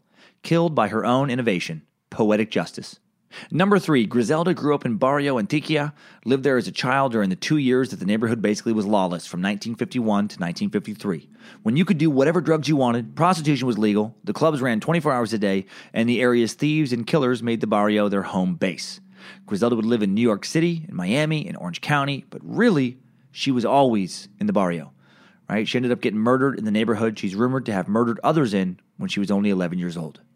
Number four, Griselda was so enamored with the criminal life that she named her youngest son after Al Pacino's Godfather character.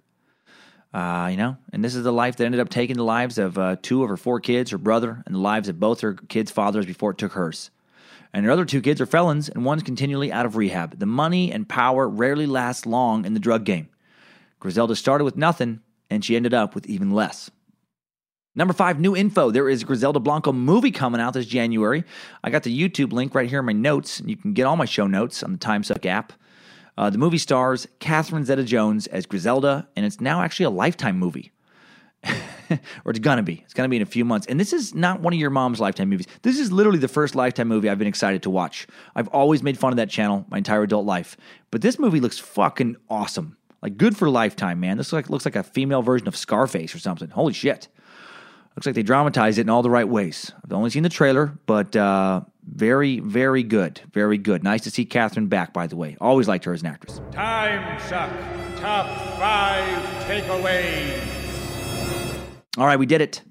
Episode 65 is in the can, and you can listen to it if you don't already on the new Timesuck app. Thanks for rating the app, everybody, in the Apple and the Google Play Store. Man, really appreciate that. Ratings anywhere and everywhere just help so much, especially good ratings, man. Keep those trolls at bay. Uh, thanks to Bit Elixir. Thanks to that team for continually debugging the app, taking in everyone's feedback. Variable speed playback. Yes, I know a lot of you have written about this. That will be a feature coming to the app. Give us some time on that one. Might even take uh, a month or two you know, because the app team is busy currently working on features for the February 1st launch of the Space Lizard, uh, you know, options on the app.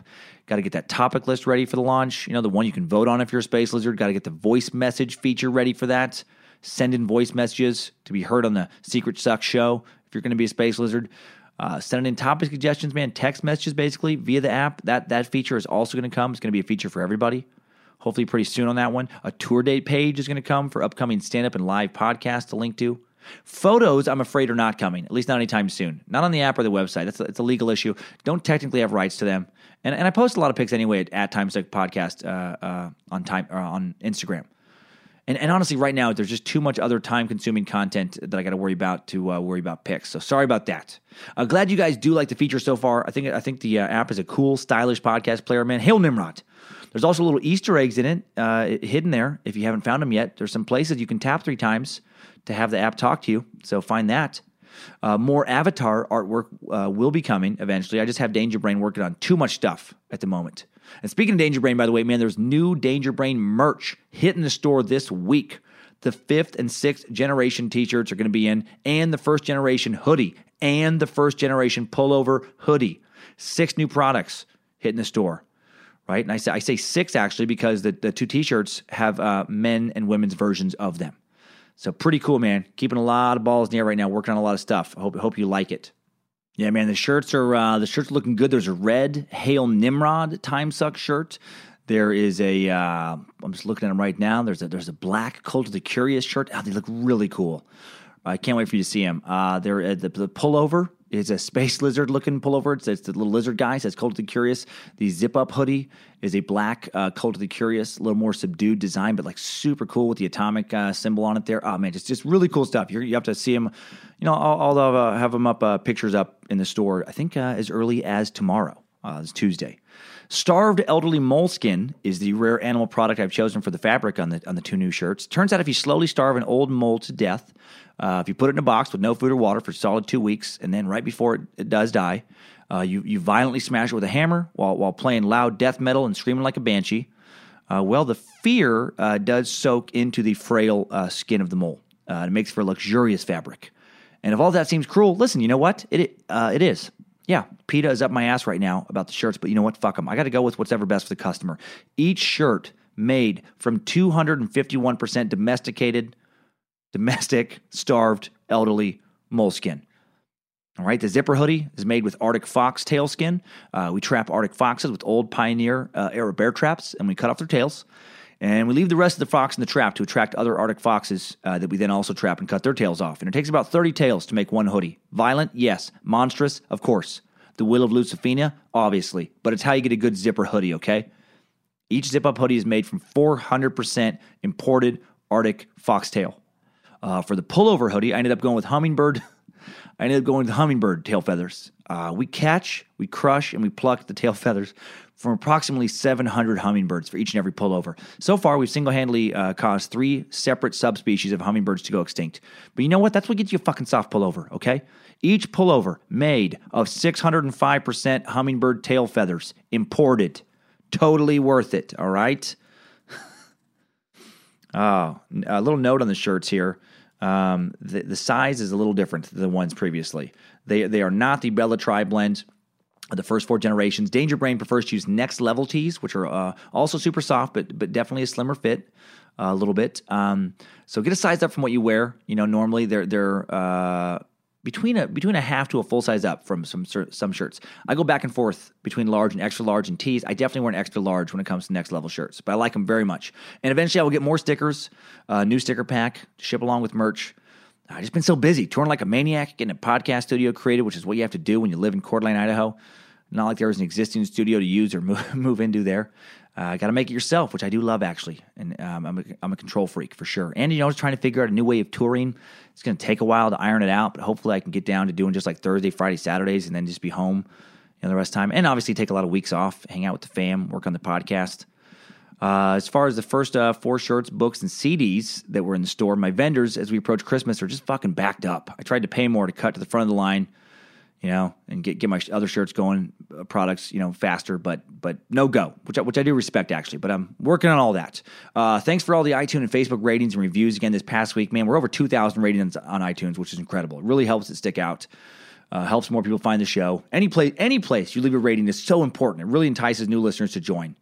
Uh, there's so much content out there. I, I, just depend on you guys to let people know how to how to find it. Right? Really, like word of mouth and ratings, man. Nothing beats those two things word of mouth especially man just telling people about it thank you guys for letting me know you do that when i see at the shows also time suck man is getting on youtube steadily now had a lot of big files to upload just because of the back catalog but it's happening putting them up there um, special thanks to Time Suckers G. Witherspoon, Travis Heimer, Scott Schultz, Jen Killian, Justin Adkins, and more for suggesting today's topic. Hope I did it justice. Uh, so your suggestion does not get lost. Please email them to bojangles at timesuckpodcast.com or, you know, just on the on the new website, you can just go to the contact the show. And you can send it straight into the new website. That feature is coming soon to the app. Make it. We're working on making it so easy. Uh, thanks to Sydney Shies for killing it on social media each and every week. Harmony Velicamp for man killing it as well with all the secret uh, suck stuff and the Snapchat stuff she's been doing. Jesse Dobner for his editing, editing wizardry. Once again, huge thanks to PayPal donators Daniel Jarvis and Nicholas Bedito.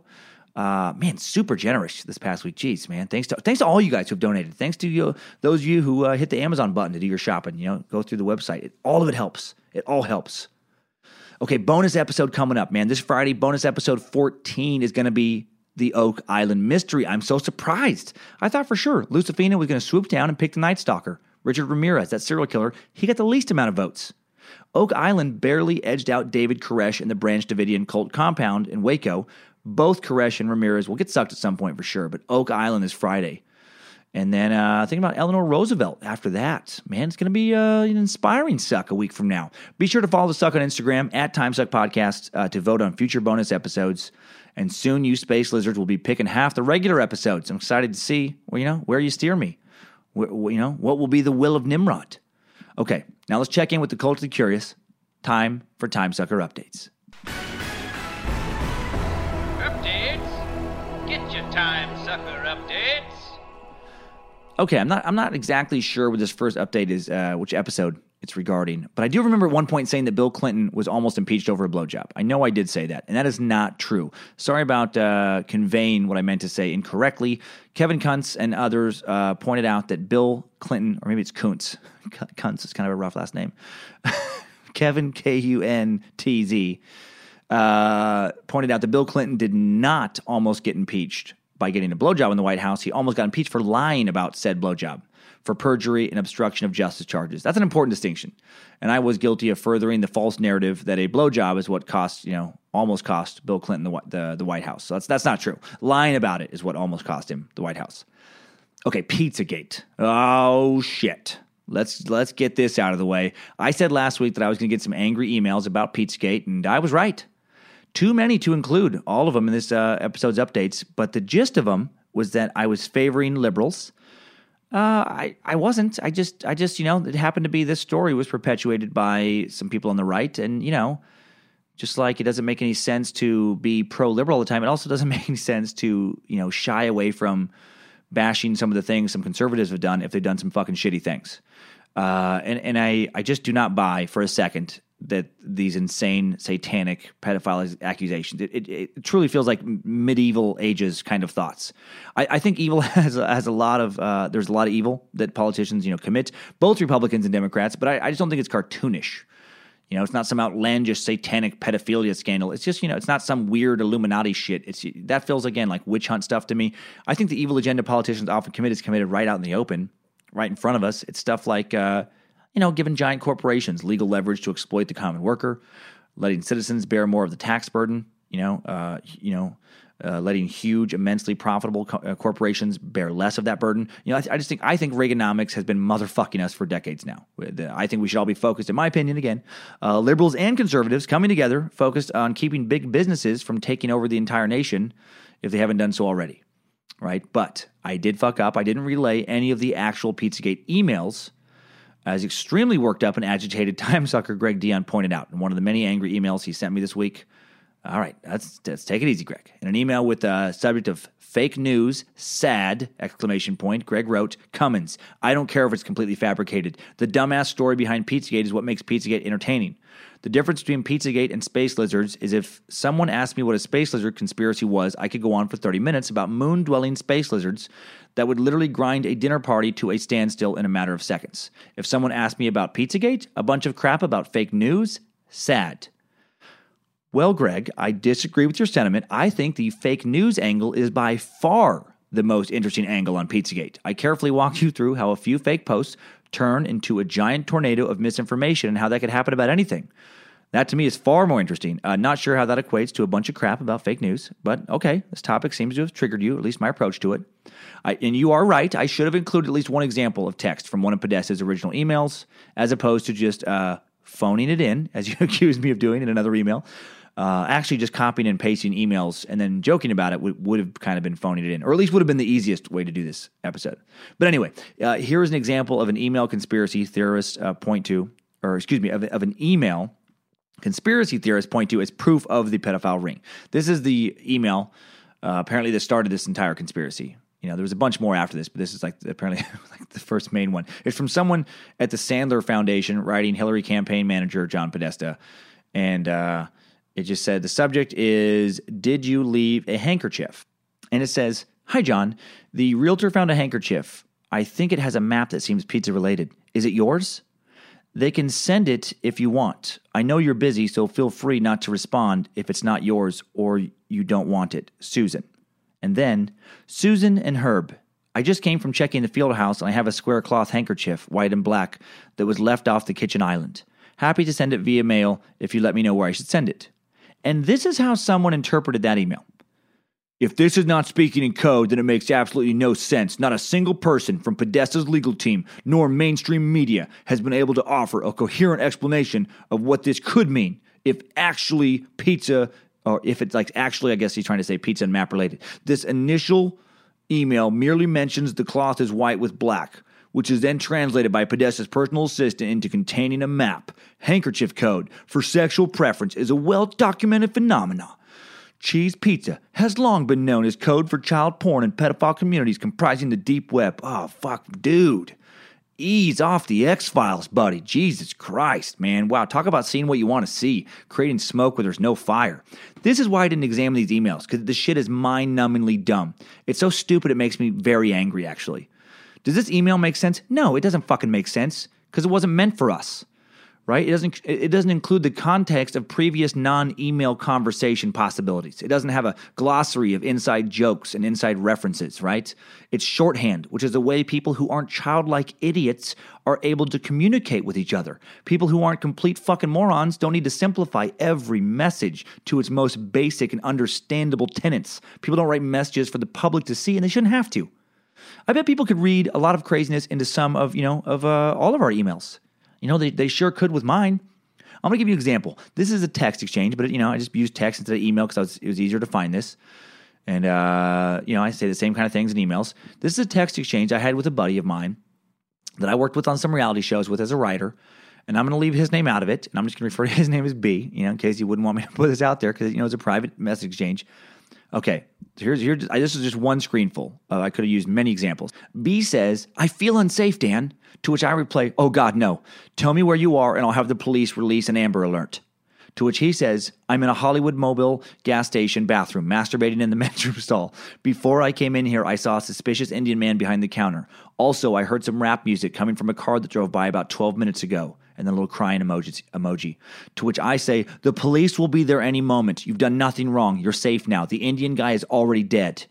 To which he says, Oh, thank God. This exchange is, again, one of the least offensive exchanges I, I, I could have used. out of the examples we have. Does it make sense to anyone but us? No, it doesn't. It's a private conversation built on years of inside jokes and references, right? They just kind of like the inside joke just kept building and building, taken out of context. It looks totally insane, right? It's our little joke world that we created, you know, that we built up because we know each other.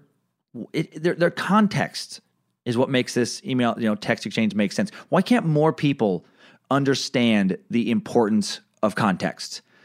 It's unbelievable how fucking socially idiotic so many people are. Like people who can have jobs, they can raise families, but they can't figure out an inside joke to save their fucking life because socially they're complete fucking morons, I guess. Well, Pizzagate is a rumor started by conspiracy theorists and it is kept alive by idiots. I'm sure more angry emails are going to come in because of that statement, and I will respond to none of them because it's a waste of energy. It's a waste of time. Uh, but again, it's just all my opinion, uh, one that I clearly strongly feel. Uh, it's a huge pet peeve of mine. This shit. Uh, feel free to d- disagree. You know, like iTunes reviewer Crack Yo, who posted on December 4th uh, on the Timesuck uh, reviews, he posted, I was a fan until I listened to the Pizzagate 9 11 episodes. I'm shocked someone who seems so smart can eat up all these official stories and believe every detail from the government. Uh, eat up every word? I Just every detail? Right? I, I, just, that's that's what I'm doing. Did you hear the JFK episodes? Have you heard me rail against the powers that be in so many episodes? Far from eating up every detail. Right? I just don't eat up the dumb ones. Uh, okay, all right. Let's end this week's update on a much more positive note. So many of you uh, send in touching, heartfelt, you know, messages. By the way, as I as I'm looking at my notes, there's so many fuck ups in my notes. I do want to say that really quick. Uh, when you look at these PDFs, these are notes that were never designed for anyone to be read. Speaking of, uh, you know, uh, exchanges that weren't supposed to be read by other people. They were never supposed to be read by anyone but me, but I know you guys wanted them. So I've released the PDFs, but they're not like clean. There is a crazy amount of typos. There's a there's misspellings, there's sentences that are incomplete. It's just for me to get my thoughts down. So there's the gist, but it's never it was never meant to be like a, a book. I'm not writing a novella each week. I think it's way more written out than people probably expected. But uh, but yeah, if you're like, hey man, I noticed a typo on the notes. Fuck yeah, you, you'll notice one in every single episode, and you'll continue to do so because I don't have the fucking time to to revise these things to make them nice and polished. Okay, so, send, so many of you sending these these these touching up, you know, uh, messages. It means a lot to me when you do. It keeps me going. Man, this is one of the ones that really got me this week. Is from Timesucker Jennifer. Not sure if she wants her last name released because of the personal nature of this message. It says, "Hi, Maestro Suck. I wanted to share this with you because it meant a lot to me, and I think you have the kind of heart that it will mean something to you too. Yes, it did, Jennifer. I I am 16 years older than my brother, and we've always been super close." Uh, he fell while I was babysitting him when he was five, and he had brain surgery and survived. Then he refused to eat until I came back from my mastectomy when I had cancer because of a joke I made about being hungry and killing for some chicken breast or something like that. And, I, and he realized I couldn't eat before surgery and he didn't want me to be the only one who felt hungry. Oh, so you guys get a special relationship. He, he, he cried my whole wedding when he was six, explaining in his speech that I was his best sister and how he wouldn't let me uh, get taken away. That's adorable. Now he's 18. Uh, and last year, he got kicked out by our mom because he was going to be removed by Department of Child and Family Services. He courageously sought help after admitting to me he was so depressed due to his dad's recent stroke, my mother's subsequent neglect and blame. Yes, she told him he was to blame for his dad's stroke. That's pretty fucked up. And he would play a game where he would sit on the train tracks with music blasting, head down, and one of three things would happen. The song would end, and he would move, a car would honk, and he would move, or the train would come, and I guess he would die. Uh, he moved in with me after that, and I expected to be happy. But instead, my mom tried to strangle me, then turned my family against me to hide. Um, uh, sorry, I don't. Yeah, there's. Uh, my brother missed his senior year because the school thought his life was too much for classes and put him on a computer on computer classes, and I couldn't talk to them because I wasn't a parent. And most significantly, I saw a marriage that I was in and how much I didn't want him to think it was normal. I found myself, despite thinking I was too smart to end up here, in an abusive relationship, which turned into physical abuse from severe psychological abuse when I started to stand up to being told no one loves me, then I was a fuck up who failed everybody. Oh man, good for you. Good for you for getting out of that. When he spit on me, Jesus Christ, talking about the, the husband here, when he spit on me after Christmas uh, spent alone, my little brother decided he had enough, and unfortunately, he lost his 16 year relationship with my ex. My husband was arrested for domestic violence and is taking it to trial instead of taking a plea bargain to get counseling for a year because he's an idiot. Uh, I know, long story, I'm sorry, but I wanted you to understand all the stress, trauma, dysfunction, abuse, and other crazy fucking issues that we've had to face to bring us to a point where me and my brother's relationship had become broken. He blamed himself for my divorce. I blamed myself for not giving him a happy home. He felt like he had failed to be there for me when I got kicked, you know, when I kicked Mike out. I was so depressed, I couldn't get out of bed. I, I got diagnosed with a rare auto, autoimmune disease and possibly cancer, but definitely am riddled with tumors and have to go to the Mayo Clinic due to the complexity of it. This will be my 10th major surgery, not counting shit like getting my wisdom teeth out, and I have no one to help me through that except my 18 year old brother who wants to be a normal college kid. He didn't ask for this and we found ourselves on a road trip from Chicago to Texas to see our parents, and we were fighting about everything every day leading up to the trip. Our, every conversation, it seemed, everything was toxic. Our relationship was over, broken, irrevocably. We couldn't understand each other anymore, and I knew I wouldn't get reception in that fucking terrible state, Nebraska, I mean, not my emotional state. I listened to Small Town Murder and Crime and Sports where they talk about you all the time, and I thought your podcast seemed like something my brother might like, so I downloaded some episodes and we listened. He laughed. We talked about the episode. We still fought. I downloaded more episodes. We laughed more. We talked more. He listened to your show in bed. We talked more about the show, about our life, about how fucking dirty Texas is. and at some point, we stopped fighting.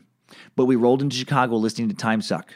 I honestly thought I wouldn't live long enough to laugh with my brother again if it wasn't for your podcast and our twisted and fucked up sense of humor, something you have to have when your when your heart is broken your whole life. I think. I don't know if we would have. I think we listened to the Caligula episode first, and I had to pull over because we were laughing so hard about you having to Google fishing. yeah, I'm, I'm an idiot sometimes. I wanted to thank you. I am hoping to make it to Detroit with my brother Josh, but I just wanted you to know uh, that without knowing it, you were changing my life this week. You were saving my soul. I don't just mean as Nimrod, God, and ruler of the universe. Wow. Thank you, Jennifer. That was intense, man. That was beautiful. I'm, I'm so glad this silly fucking show could have been some small part, had some small part in helping your relationship with your brother, man. Sometimes I just think I'm a, a mush mouth fucking moron who, who can't make a decent show, uh, who's just, his brain is incapable. But you guys remind me that it, it matters to you. And, and whether you agree or disagree with all the shit I say, I, I, just I just hope it does make you think. It makes me think. It clearly makes uh, a lot of you have written in think. I hope it creates intense discussions.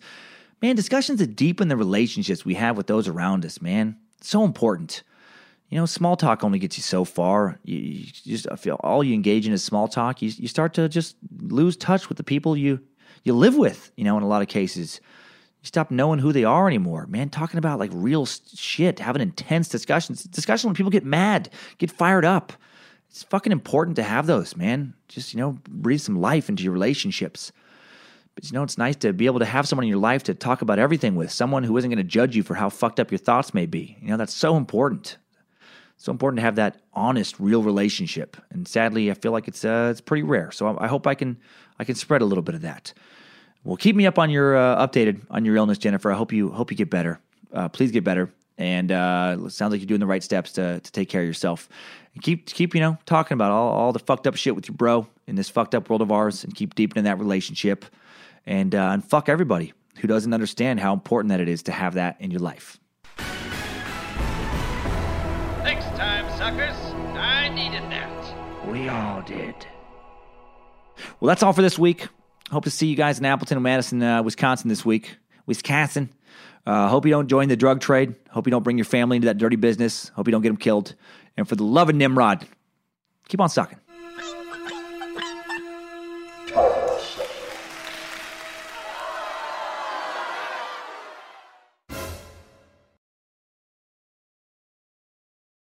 Luxury is meant to be livable. Discover the new leather collection at Ashley with premium quality leather sofas, recliners, and more, all built to last. No matter how many spills, scuffs, or pet related mishaps come its way, the leather collection at Ashley is made with the durability you need for the whole family. Shop the new leather collection at Ashley and find chairs starting at $499.99 and sofas at $599.99.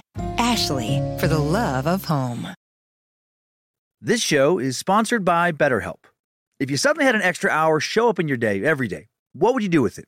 work out, sleep, read a book, play Fortnite, call your mom, take judo lessons, finally watch all the episodes of Shameless.